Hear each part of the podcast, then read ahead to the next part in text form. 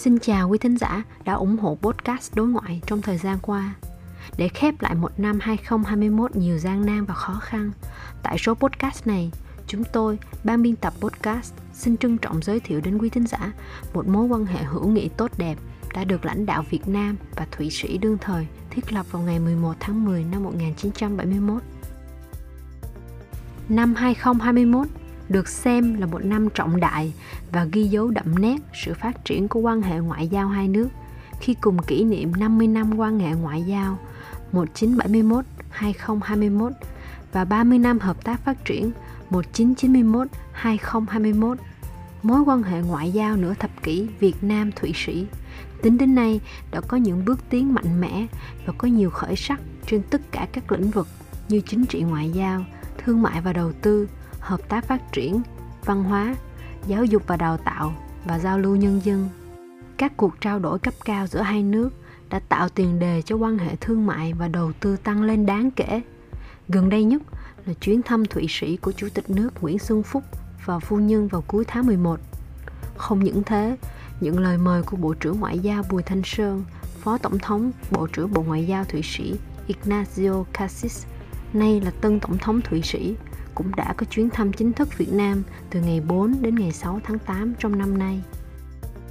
Về đầu tư, Thụy Sĩ hiện là nhà đầu tư lớn thứ 6 của châu Âu và Việt Nam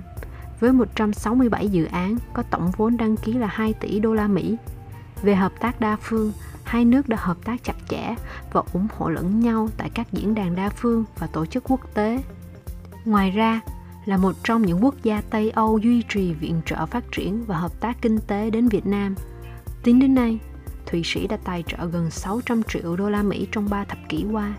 đã đóng góp không nhỏ cho hiệu quả phát triển kinh tế xã hội và thực hiện các mục tiêu thiên niên kỷ hướng tới các mục tiêu phát triển bền vững của Việt Nam do Liên Hợp Quốc phát động. Tại thành phố Hồ Chí Minh, lãnh đạo và người dân thành phố luôn trân trọng sự quan tâm của chính phủ Thụy Sĩ dành cho thành phố như tài trợ nguồn vốn ODA, triển khai nhiều hợp tác phát triển kinh tế, giáo dục, xây dựng cơ sở hạ tầng, năng lượng và chống biến đổi khí hậu. Đặc biệt là dự án phát triển xe buýt xanh tại thành phố. Việc đặt cơ quan đại diện lãnh sự chuyên nghiệp của Thụy Sĩ tại thành phố Hồ Chí Minh vào năm 2021 là minh chứng cho cam kết của Thụy Sĩ về sự coi trọng quan hệ với Việt Nam, thể hiện sự quan tâm và thúc đẩy hợp tác kinh tế, chính trị giữa Thụy Sĩ và Việt Nam. Để giúp quý thính giả có hướng nhìn bao quát hơn về mối quan hệ tốt đẹp này,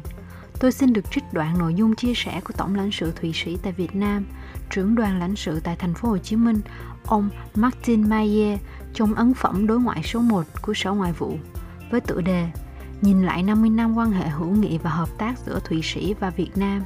tập trung về quan hệ kinh tế thực chất giữa Thụy Sĩ và Việt Nam, thành phố Hồ Chí Minh từ xưa đến nay.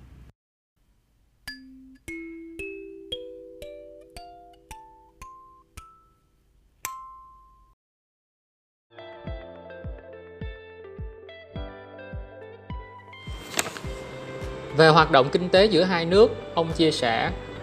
kể từ khi Việt Nam thực hiện chính sách đổi mới,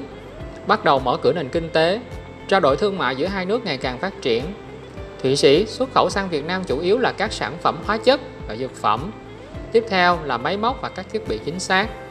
Hàng hóa xuất khẩu của Việt Nam sang Thụy Sĩ phần lớn là kim loại quý, hàng điện tử, da dày và dệt may. Quan trọng hơn, các nguồn vốn đầu tư cũng đã tăng lên chủ yếu là Thụy Sĩ đầu tư vào Việt Nam. Tổng vốn đầu tư trực tiếp của Thụy Sĩ vào Việt Nam là 47.000 tỷ đồng. Theo ước tính, nguồn vốn đầu tư này sẽ tạo ra khoảng 20.000 việc làm trong các lĩnh vực khác nhau như xây dựng, chế biến thức ăn, dược phẩm, dịch vụ logistics và công nghệ thông tin. Hiện nay, có hơn 100 doanh nghiệp Thụy Sĩ đang hoạt động tại Việt Nam, trong đó có các tập đoàn quan trọng như ABB, Nestle, Novartis, Roll, Skinder, Switter và nhiều tập đoàn khác Tại thành phố Hồ Chí Minh, ông Martin Mayer cho biết từ nửa cuối thế kỷ thứ 19, các công ty thương mại của Thụy Sĩ đã bắt đầu hoạt động tại Việt Nam và các cơ quan lãnh sự của Thụy Sĩ đã được thành lập tạm thời tại Hải Phòng và Sài Gòn. Được thế giới công nhận là một quốc gia trung lập, Thụy Sĩ đã có cơ hội đứng ra tổ chức hội nghị Geneva vào năm 1954. Các tư liệu lịch sử cho thấy rằng bằng chứng về việc Thụy Sĩ đã có các hoạt động thương mại ở Sài Gòn từ năm 1890 Kể từ đó, thủ phủ phía nam này đã trở thành trung tâm kinh tế của Thụy Sĩ tại Việt Nam với đa số các cư dân sinh sống tại thành phố Hồ Chí Minh và các khu vực xung quanh. Có thể nói, mối quan hệ hữu nghị tốt đẹp giữa Việt Nam và Thụy Sĩ là mối quan hệ cần được tiếp tục gìn giữ và phát triển thông qua những hoạt động bổ trợ và vun đắp trên các lĩnh vực hai bên quan tâm. Là những người làm công tác đối ngoại, ban biên tập mong rằng mối quan hệ hữu nghị hai nước sẽ được tiếp tục tăng cường và vững mạnh qua từng năm thông qua sự cố gắng của chính phủ hai quốc gia và nhân dân hai nước. Đặc biệt, chúng tôi hy vọng 120.000 người Việt Nam đang sinh sống tại Thụy Sĩ sẽ là cầu nối chắc chắn cho những liên kết giữa hai nước trong tương lai. Cảm ơn sự ủng hộ của quý thính giả đối với podcast đối ngoại. Ban biên tập xin gửi đến mọi người lời chúc tốt đẹp nhất và hy vọng tất cả mọi người đang nghe kênh podcast sẽ có một năm mới 2022 nhiều sức khỏe, an toàn, hạnh phúc.